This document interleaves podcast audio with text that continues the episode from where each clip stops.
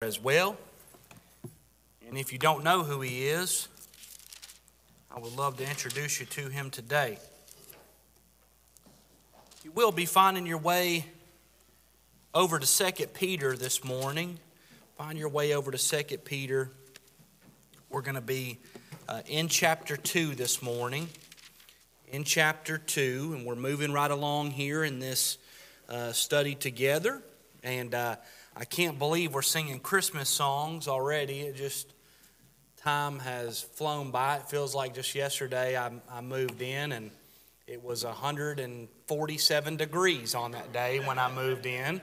And uh, now we're singing Christmas songs. And so it just doesn't seem right. My wife is out of town this week. If you're wondering where she is, she's not uh, sick or anything. She's out of town. And so uh, because we're singing Christmas songs, don't not one of you tell her. And I don't, I don't. That's not good English, I know, but that's my English.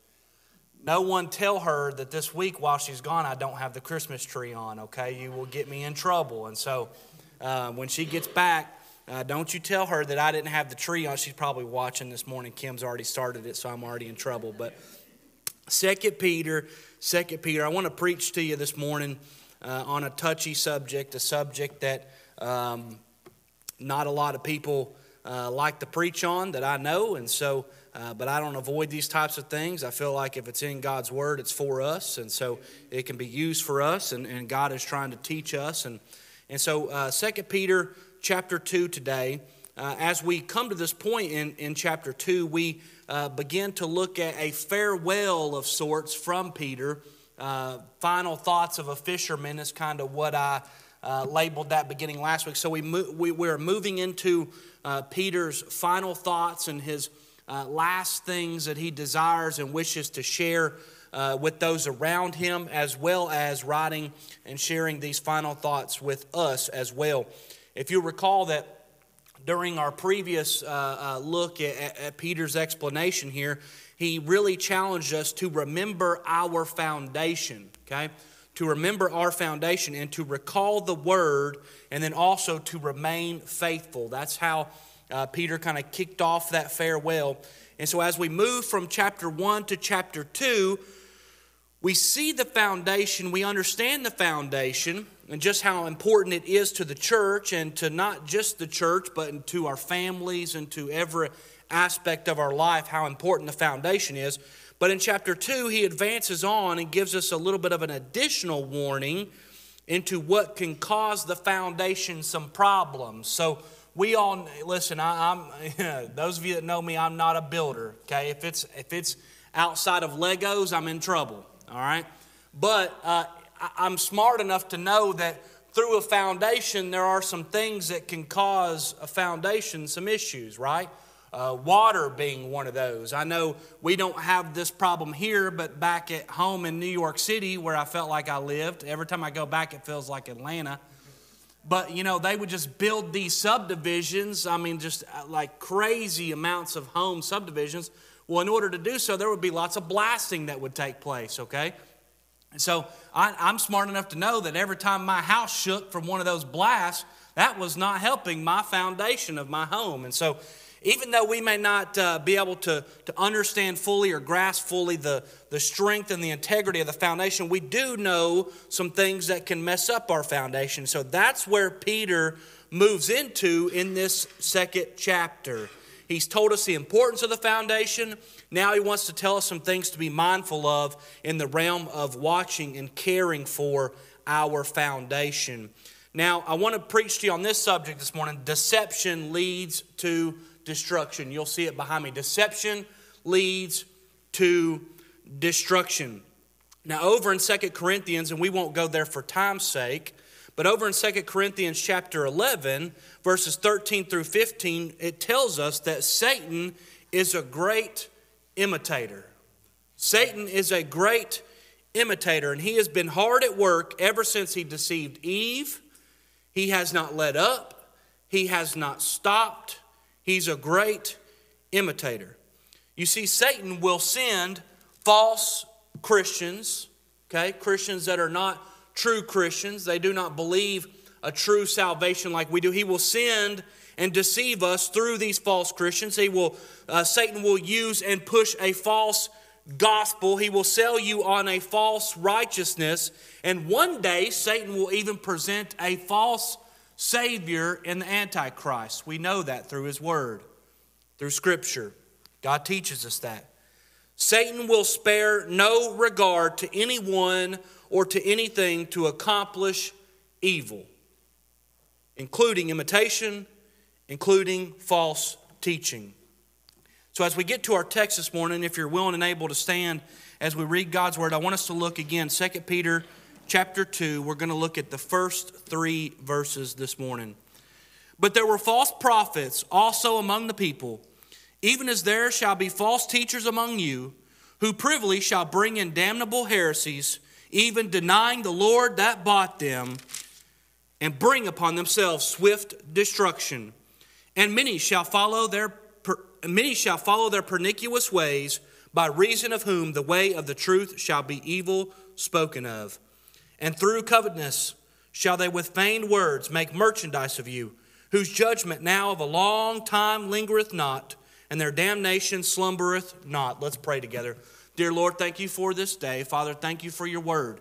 Lord, thank you for what it means. Thank you for what it teaches us. Father, thank you that it is not one that uh, looks after our own interests, but it is after your interests. Father, I pray right now as we receive your word today, Lord, that you would just speak to us. And Father, if there be any conviction, if there be anything in our heart that needs correction, that needs reproof, Father, that you, we would do business with you today. Father, I pray if anybody be here this morning that does not know you as their personal Lord and Savior, Father, that today would be their day of salvation. Lord, we thank you and we ask you to be with us now in a strong way. It's in your name that we pray. Amen. Well, again, we see through these verses the false teaching and the deception that surrounds us all today. You say, well, this is just during the time of Peter. Peter's just writing this for, for, for those that are around him during that day. No, my friend, I, I promise you, there is destruction, there is deception all around us today. And if we are not careful, we will find ourselves amongst it. Okay?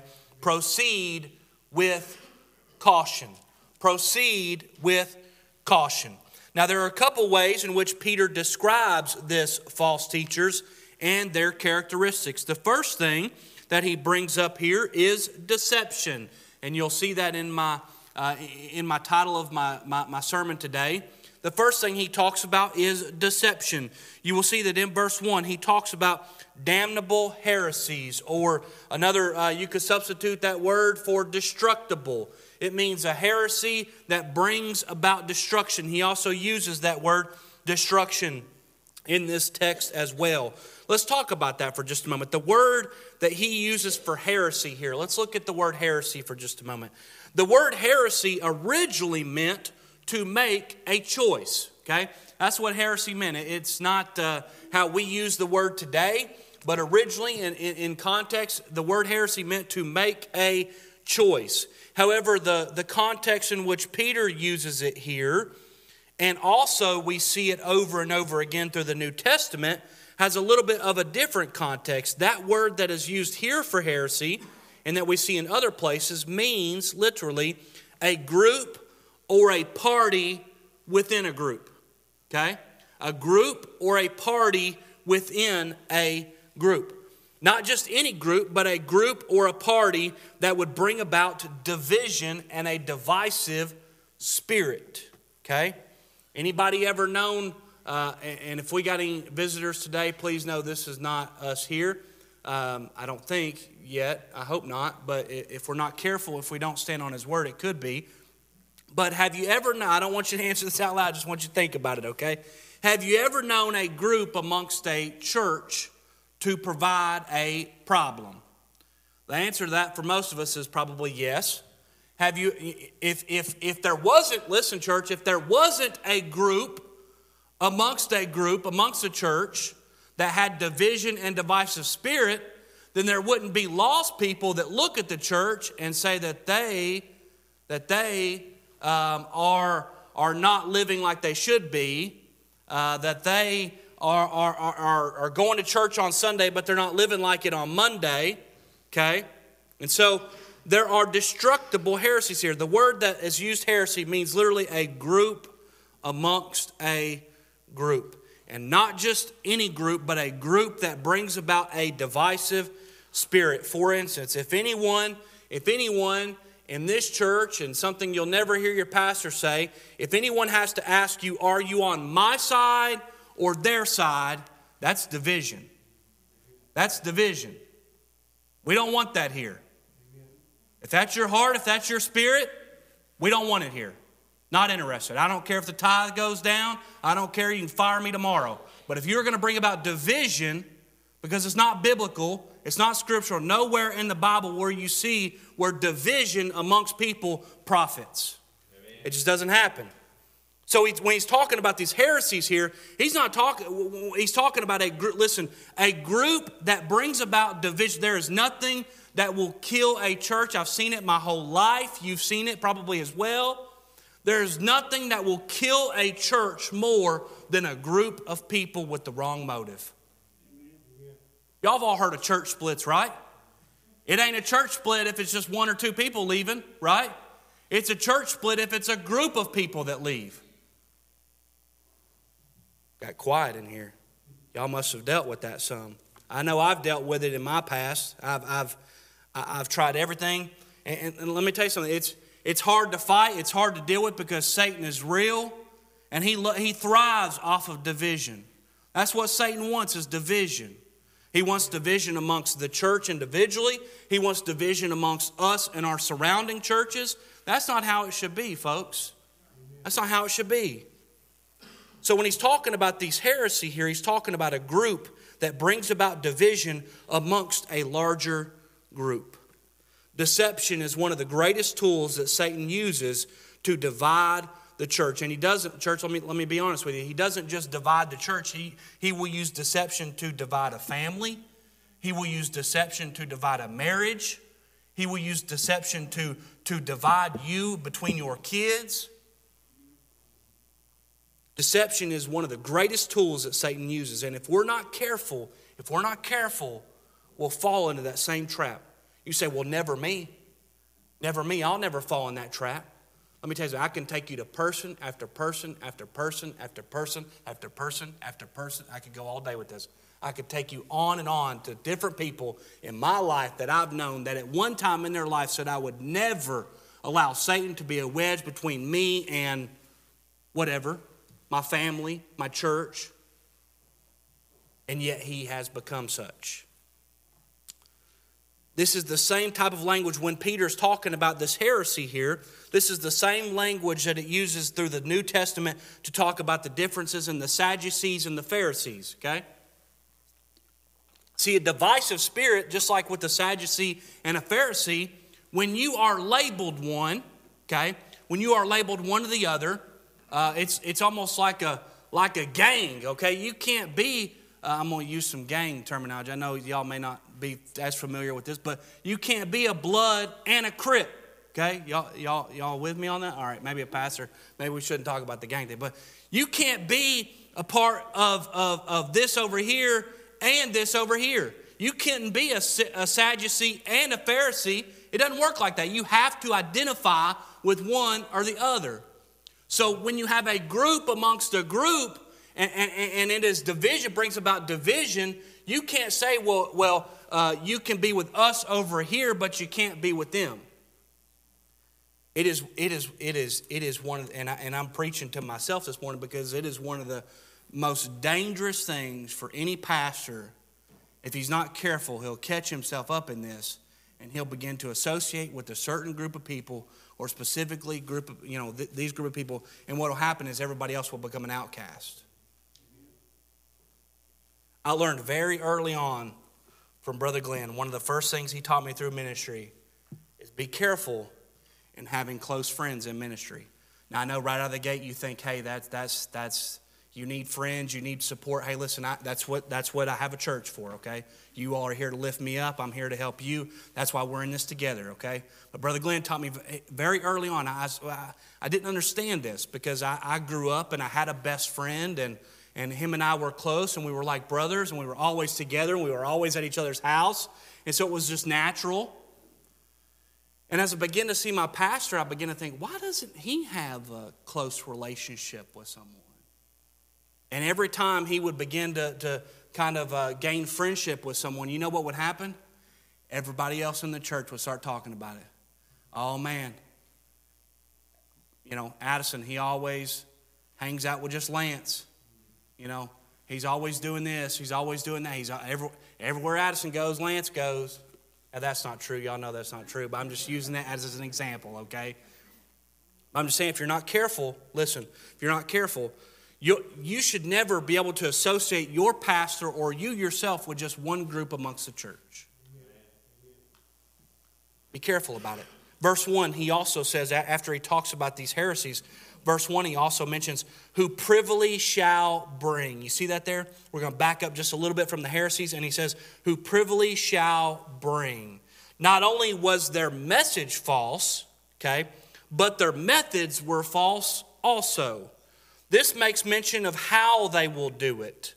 How these people with this mindset, how these people who are trying to be uh, divisive and have deception, how they will um, um, get this to happen, who privily shall bring. So this speaks to their methods, how they will do it. Instead of openly declaring what they believe, oftentimes these people will use deceptive measures to introduce their ideas. I'm going to give you some examples of this, okay? What happens is they may sit alongside in the church, okay? They may, sit, they may be a part of the church for a little while, they may sit amongst the church, and they, they, they over time, they, they, they may uh, give uh, a good impression to you. They'll sit alongside you, they'll be faithful. But in reality, when given the opportunity, they will introduce their own false teaching. These that operate this way will generally follow the same pattern. Almost every time you say, well, well, well, well, Pastor, what do we need to look for? Pastor, how do we need to caution ourselves? What, what is it that you look for when you're looking for someone that is deceptive or divisive? Well, they'll follow the same exact pattern that Satan followed in Genesis chapter 3. Let me give you that pattern, okay? And number one, they will begin to question God's word. They'll question God's word. Remember when Satan, when he was when, when he was deceiving Eve, he said, Yea, hath God said? Hath God said, when, when he's trying to tell Eve, when he's trying to persuade, when he's trying to deceive Eve, he will say uh, things like, Hath God really said that? Or you'll begin to question God. You'll begin to say, Well, well, well, where is God in all this? Where is God in all this? Right? It may be a, a, a, a building project, it may be something that is completely unrelated. And people will say, people that bring about division and deception will say, well, where is it in the Bible? What does God say about this? They'll begin to question God. They'll say, well, if God was in this, then whatever. Then, after they begin to question God, see, when you begin to question God, you're really opening yourself up for the idea of maybe there is, a, there is an incorrection or there is something incorrect with God's word, and that's just not the case. Everything I do here, I want it to be about what does God say? What does Scripture say about it? What does God's Word say about it? You want to ask me any question? You want to say, well, why can't women be deacons? Well, let's look at what God's Word says about it. Why can't we do this? Why can't we do that? Listen, when you begin to ask questions, okay, now listen, I'm not about one thing, this is not this is not a dictatorship. I, am not a pastor that's a dictator, but I am a pastor that's going to go by God's word. And so when you ask a question, when we don't know something, we're going to go to God's word for it. It's not going to be because I said so, even though the parent in me, that really is what, the, the parent in me, that's really what gets me going, okay? Because I've been programmed and told that so many times because I said so. So when you begin to question God, then the second thing that you'll see happen is you begin to deny God's word. Well, I don't think that's really what God meant by that. What do you mean? You don't really think God meant whosoever? You, you, you don't really think that God meant uh, uh, when, when, he, when, when he was baptized, he came up out of the water? So when you begin to question, you begin to eventually, you, you start finding yourself denying God's word. He did it to Eve. He said, Eve, you won't die. You won't die. Listen, the biggest deception, listen to me. I'm going I'm, I'm to try not to get too long with it here. The biggest deception that Satan will use to you is to tell you that your sin doesn't bother anybody else. You won't die. That's what he told Eve. It, it's, it, it's okay. It's not a big deal. It ain't bothering anybody. You may be here today. You may be a man. You may be battling a pornography addiction. You say, well, that's just, that, that's, that, that doesn't bother anybody. That's just my little pet sin. It doesn't hurt anybody. Let me tell you something. It affects your marriage. Let me tell you something. It, it, affects everything that God said through His Word, through lust. You say, well, well, hey, it, it doesn't. but Listen, that is what Satan tells you. It won't hurt anybody. You begin to sub. What, what happens is after you question God and you deny God's word, then you begin to substitute your own lie. It's what, it's what Satan did. He said, Ye shall be as gods. So we de- see deception first. Then also in verse 1, we see denial. Denial. What, what, what brings us to this place of destruction? What gets us closer to the place? We saw the deception. Next, we see the denial in verse 1. Even denying the Lord that bought them. See that there in verse 1? Even denying the Lord that bought them. False teachers and those that are have division and deception amongst them are often known more for what they deny instead of what they believe. They're known more for what they deny. Sometimes they deny things and they don't even know why they're denying them. They just know they're denying them. They don't know what they believe. They don't have a clue what they believe. I'm going Lord willing, I'm going to work through a, a, series that I'm preparing for right now. Uh, I don't know when it's going to be. The Lord just put it on my heart, but I, I, want, I want us as a church to not just deny something or to believe something because we're told something. I want us to believe something because we know in God's Word what it says about it. Even denying that the Lord had bought them. Oftentimes, these people will deny things like the inspiration of God's word. They'll deny it, they'll water it down. Listen, anytime you water down something, you're denying the pureness and the holiness of it. Okay? They'll, they'll deny things like the sinfulness of man. The sinfulness of man. They'll deny things like the sacrifice of Jesus Christ. They'll deny things like the salvation by faith alone. They'll deny those things. Later on in, in, in 2 Peter chapter 2, verse 22, and we'll get there before long, as Peter is describing these people and, and their motives and their methods, he, he doesn't uh, refer to them as sheep like he does in a flock amongst us. He doesn't talk about them in the realm of a sheep, but he actually mentions them in the likes of dogs and pigs. He says they're like pigs amongst sheep, they're like dogs amongst sheep. Anything that teaches you that you were bought by the price of anything other than the blood of Jesus Christ on Calvary is wrong. It's wrong. You were bought and paid for. One time. Bought and paid for. Listen, I, have I've paid off my car. Okay?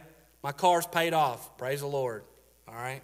But listen, if them jokers were to send me a bill tomorrow, to make another car payment, you think I'm going to pay it? No, it's been bought for, it's been paid for. I don't have to keep making payments, right? That's what Jesus did on Calvary. When he went to Calvary, when he went and carried that cross on his back for you and for me, he did that one time. He doesn't have to do that again. You were bought, you were paid for. Listen, I know, I know in my heart, in my mind, sometimes I think, man, I'm so unworthy, I need to be paid for a couple times, right? That's how we think. I think, hey, I, I, listen, I'm not good enough that somebody could just pay one time. Listen, Jesus paid for you one time, and one time is all it took. So we see deception. Then we see denial is something they will use. Denial. Then thirdly, we see destruction. We see destruction. Look in verse 2 with me here verse 2, it talks about, and many shall follow their pernicious ways, by reason of whom the way of truth shall be evil spoken of. Okay? Shall be evil spoken of. He, two things here pernicious ways, and also we see verse 2 and many shall follow. These types of ways that Peter is referring to here are ways to promote a self righteousness or a self centered way through their motives. Church, let me tell you something. The day that this pulpit becomes about Addison Rogers and not Jesus Christ, you fire me. Okay? It's not about me. It's not about you. It's not about what you do. It's not about how long you've been here. It is about Jesus Christ and Jesus Christ alone, period. Everything we do, when we preach, when we sing, when we read scripture, when our kids get up here and do their play, everything that we do is about Jesus and Jesus alone. Anytime it becomes self centered, anytime it becomes about me, listen, when it becomes about me, it's less about Jesus. I want it to be less about Addison, matter of fact, nothing about Addison, and all about Jesus. But this destruction that we see becomes and begins to be kind of a selfish outlook. So there's a there's a deception that begins, we saw the first point, that kind of begins in your heart. That kind of begins in your mind. That's where Satan is kind of kind of pulling and tugging on you. Then that denial part that we saw is kind of the part where it begins to actually be put into motion. And then the, we see the destruction. The destruction is when full blown it becomes about you and you alone. It becomes selfish, it becomes self centered and not about Jesus. That's how false teachers and deception works. We know that their message and their methods are wrong, but here we see that their motives are wrong also. Their reasoning for doing what they want to do. The saddest part of this whole thing, the saddest part about this whole thing, is not that people will want to do what it is that, that, that they desire to do. Because we're all human. We're all, hey, listen, we all make mistakes. Nobody in this room is free from mistake, okay? We all make mistakes. We all have a tendency to do the things that we want to do, that we desire to do. But the most bothering, troublesome thing to me is when it says, and many shall follow. Many shall follow. I want to give you an example of that this morning. And, and, and, and, and if you if you listen to these pastors or these preachers or you have an affiliation or you watch them on TV, okay, just go ahead and I'll, I'll get your tomatoes out and I'll take them like a man, okay? But I want to read to you some quotes here from different preachers, from different pastors that, that I believe are false teachers. Uh, just flat out, I believe they're false teachers, and I'm going to tell you why based off some things they say here. The first one is John Piper. John Piper is uh, uh, uh, was pastor at Bethlehem Baptist Church. Let me tell you, by the way, just because you have Baptist in your name doesn't mean that you believe correctly or scripturally, okay? But he, he, he pastor at Bethlehem Baptist Church, and this is what he says. He says, the pathway to salvation is the performance. Well, stop right there. If we got to put on a performance, I'm out. I'm done. Okay?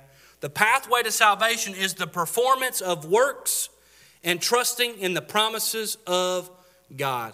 Let me be very clear, church. There is no performance that you could do. There are no works that you could even come close to matching that will ever, ever be enough to take what Jesus did on the cross, okay, and match it. Not even close. Not even close. But because of that teaching, because of that teaching, he has some 4,500 members in his church. 4,500 that believe that. Next, I want to tell you about Kenneth Copeland. Some of you may know Kenneth Copeland. Uh, Kenneth Copeland is a, is a um, he has a television ministry, and uh, many people discovered uh, Kenneth Copeland during COVID because when you were staying at home and and and and uh, services were being canceled left and right, you everybody turned their TV on and and there was Kenneth Copeland, and everybody had a big thing about Kenneth Copeland. I don't know if you remember this or not. Kenneth Copeland is the guy who blew on COVID. You remember that? I don't know. Some of you may not have seen that. But Kenneth Copeland, he got on, he got on TV and he went, COVID. And, and, and, and he just he blew on COVID, and that was supposed to just make COVID disappear. And um, this is what he said about that, that, that just really riled me up here. He's, this is literally, I, I'm not exaggerating, I'm not taking this out of context, okay? This is Kenneth Copeland. He said, Do you know who the biggest failure in the Bible is? God. That's what he said. I said, Kenneth Copeland, if I could jump to this TV right here, I'd slap you upside the head with my Bible. That's what he said. And so, because of his television ministry, he lives in a $7 million house on a 24 acre lakefront property in Houston. Then also, Benny Hinn. Maybe some of you have heard of Benny Hinn. I don't know, but uh, I'm probably getting in trouble today. I, I, it doesn't matter at this point, but uh, I'm already too far gone. But uh, Benny Hinn, he said this, and, and Benny Hinn has the most watched TV program. He's the most watched televangelist. Uh, I'm probably getting kicked off Facebook right now for talking about this, but because I kick you off for anything now. But he's the most watched televangelist that there ever was in the history. And this is what he said. He said, God the Father, God the Son, and God the Holy Ghost, each one of them is a triune. So he literally believes that there are nine, not three, there are nine, that each one is a triune. Well, that's nowhere in Scripture. Matter of fact, we know that, that, that, that, that Trinity uh, and the triune is not even mentioned in Scripture. But last time I was up to date on my English language and my Hebrew, tri means three, not nine. And uh, also, if you, if you study God's word, you know in Genesis that God is described as Elohim. Okay, that's the word that's used for God as Elohim. And in Hebrew, anything that ends in I am is like we say in try, uh, and it means literally three. Okay, so the, the, the, there's just all these false teachings, all these heresies. I don't want to get caught up in all this because I could go on and on about probably your favorite pastors and um, that, that are just some of the stuff they say and do is outlandish. So you need to be careful, okay? But we see deception, we see denial, that leads to destruction. And then, fourthly, I'm kind of uh, piggybacking off of my last subject here, we see greed. We see greed also in verse 3. He talks about in verse 3 to make merchandise of you. Make merchandise of you. It has often been said that immorality, that the love of money, and that pride have been the ruin of many people. Don't ever chase those things. I'll tell you something. I, have worked in the, the financial uh, industry all my life, and I can't tell you the countless of people who chase money. Something. There, there, is, there is nothing that money can buy. I promise you. If you, as soon as you think you've got enough money, you don't have enough money. Okay? It's just a never-ending cycle. Don't chase money. Don't be about greed. Don't be about pride. Don't be about pride. Those that operate like this tend to flatter believers. They, they tell them what they want to hear. They, they, they tell them the things that, that scratch their ears when they itch because they want to grow a, an offering or they want more money or they want to pull up in a Mercedes Benz. Don't ever be about greed. Don't ever be about money. Make sure if something happens 50, 100 years from now, you know, and 100 years from now, you better be looking for another pastor because I hope I'm out of here, okay, in 100 years. But anytime you, anytime you are looking for anything, young people, listen, if you're looking for a spouse, if you're looking for a soulmate, do not find you someone that has these qualities. Do not find you someone that, that, that, that desires and strives to be about money or to be about themselves or to be flattery. Okay? As far as pastors go, those are not, those are not ministers, they are merchandisers. They're worried about the merchandise, they're worried about the money. True teachers, true ministers, true pastors, true preachers have nothing to hide. Nothing. Nothing to hide. At any point, at any time, you all could uh, um, investigate dissect, ask me anything you want. And I should have enough integrity that I don't have to hide anything. I'll tell you, I'll be honest with you, nothing to hide. That's the type of ministers that you should want. That's the type of pastors you should want. certain things. Uh, preachers will, listen, preach, I, I know, I know preachers who will not preach certain things because it will expose things in their own life. I promise you all, before I stand up here and preach to every one of you all, every time I preach to myself first. I got to check myself. You say, well, do you, hey, there's plenty of times where I'm studying. I got to ask God for forgiveness. I'm not perfect.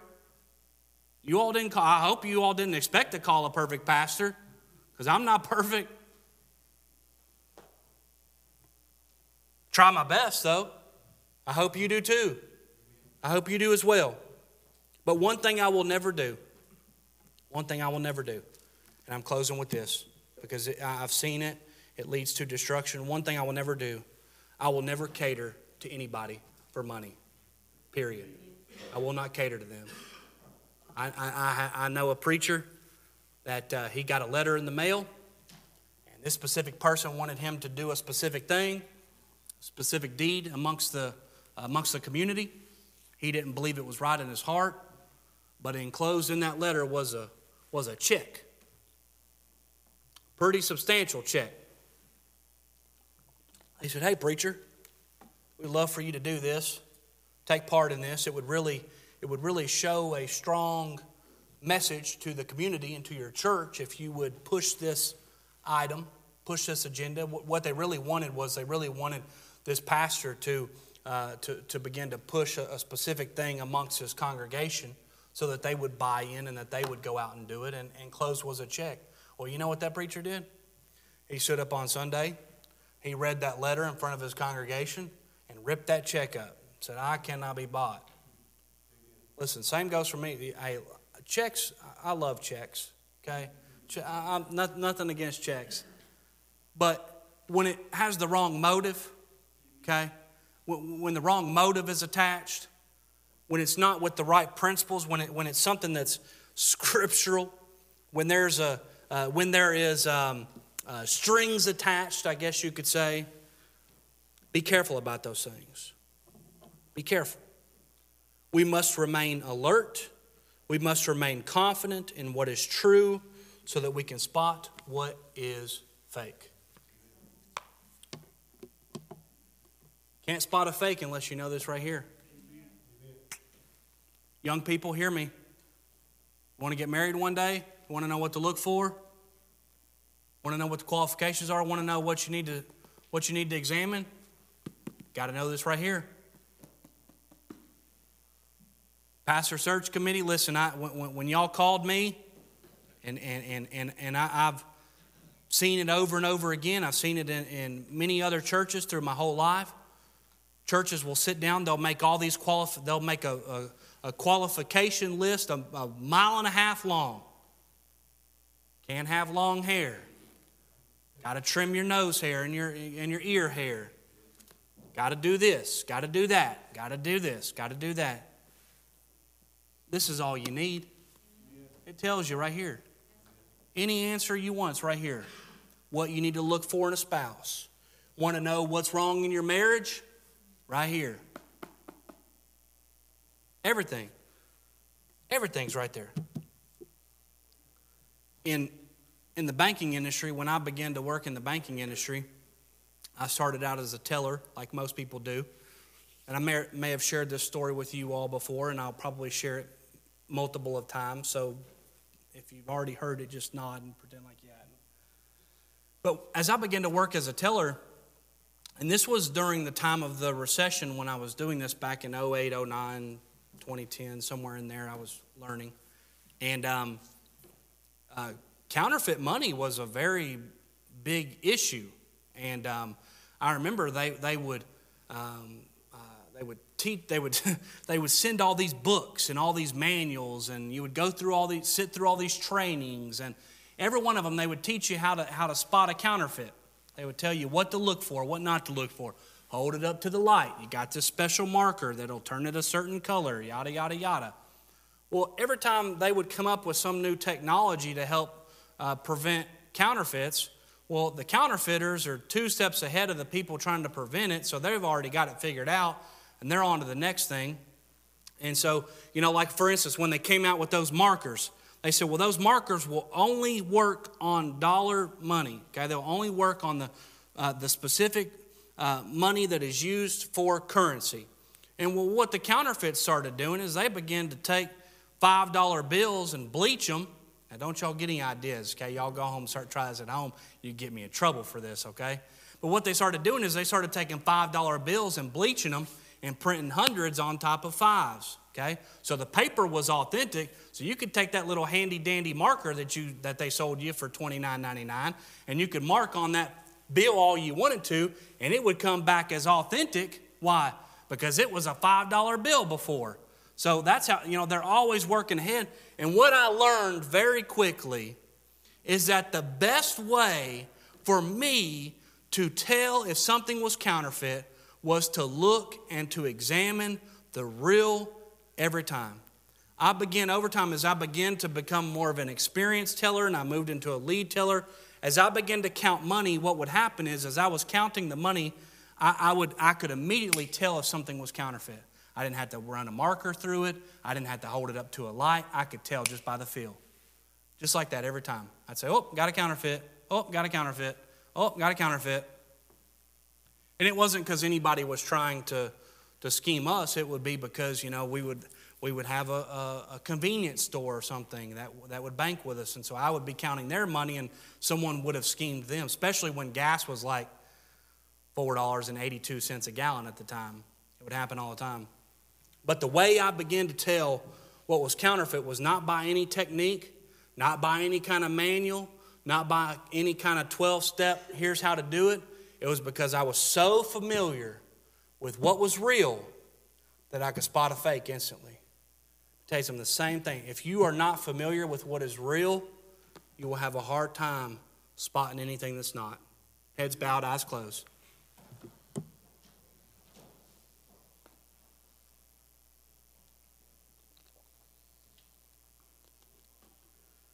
Church, right now, as we go into a time of invitation, you say, Well, I'm, I, am i I'm not one of those. If you're not careful, you could be. You may not be right now. Three, four years, three, four months from now, Satan may be putting something in your heart, putting something in your mind right now that is brings about division, brings about deception. Where you are right now in your seat, pray. Maybe here in just a moment you need to come down to this altar. You need to do business with, with the Lord. You need to say, Lord, I, I don't, Lord, I'm tired of falling for your tricks. Lord, I've heard one too many times over my life that my sin won't hurt anybody. Lord, I've heard too many times in my life that it's just my sin, that it doesn't affect anybody. And I know it does. I know it does. Maybe here in just a moment, you need to come down to this altar. You need to turn that sin over to the Lord today. Most importantly, if you're here this morning, you don't know Jesus as your personal Lord and Savior, you've never called upon His name, you've never trusted in Him, won't you do that today? Here in just a moment, we're gonna we're gonna sing. As we stand, you go ahead and slip out. If you need to, if you need to come down to this altar and pray, here in just a moment, when we stand and sing, you slip out and you pray. If somebody's beside you, they'll be more than glad to let you out. You come on, lead us this morning. I start at 307. 307. You need someone to pray with you, I'll be more than glad to pray with you.